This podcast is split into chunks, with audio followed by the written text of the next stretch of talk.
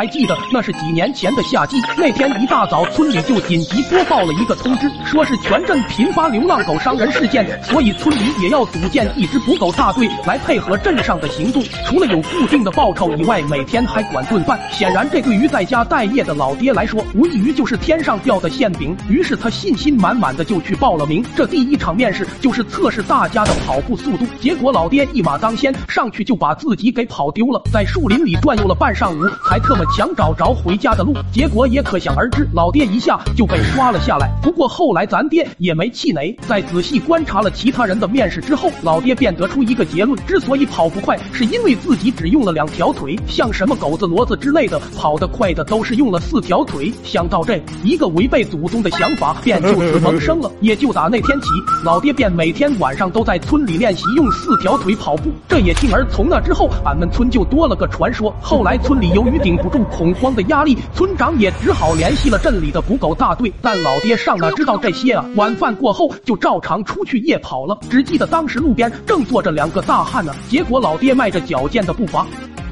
嗖的一下就从俩人身前掠过，这俩货当时就傻了。我操，刚才什么玩意窜过去了？而另一个却满是震惊的说：“狗子是狗子，老大的一坨狗了。”这话一出，俩人立马就朝着老爹的方向追了过去。当时老爹沿着路边跑得正嗨呢，突然就听见了身后传来的动静，回头一看，就发现有两个大汉正提着家伙追自己呢。老爹当时就尼玛傻了，还以为是遇到了人贩子，接着下一秒就把速度拔高了好几迈。可这也压根不抵用，渐渐的双方的距离是越来越近。可当老爹就要被追上时，立马吓得一声“快救我”就喊了出来。这一喊可不打紧，只见后面的俩人瞬间就停了下来，他们面面相觑，满脸的懵逼。对对对对，队长。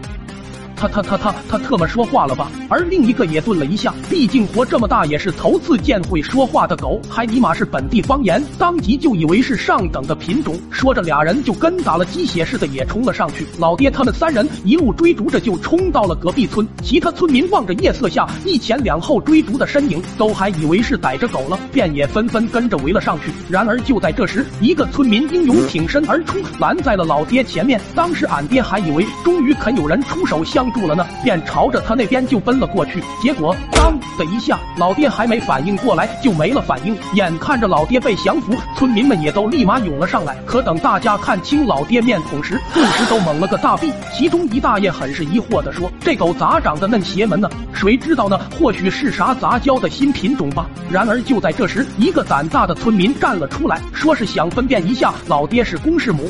说完就见他俯下身子，一双大手就缓缓的伸向了老爹。然而就在这千钧一发之际，俺爹突然就醒了。他望着眼前这一幕，顿时瞪大了双眼的说：“你你你你你想干啥？”这话一出，旁边的村民瞬间全傻。卧槽！卧槽！卧卧卧卧卧卧槽！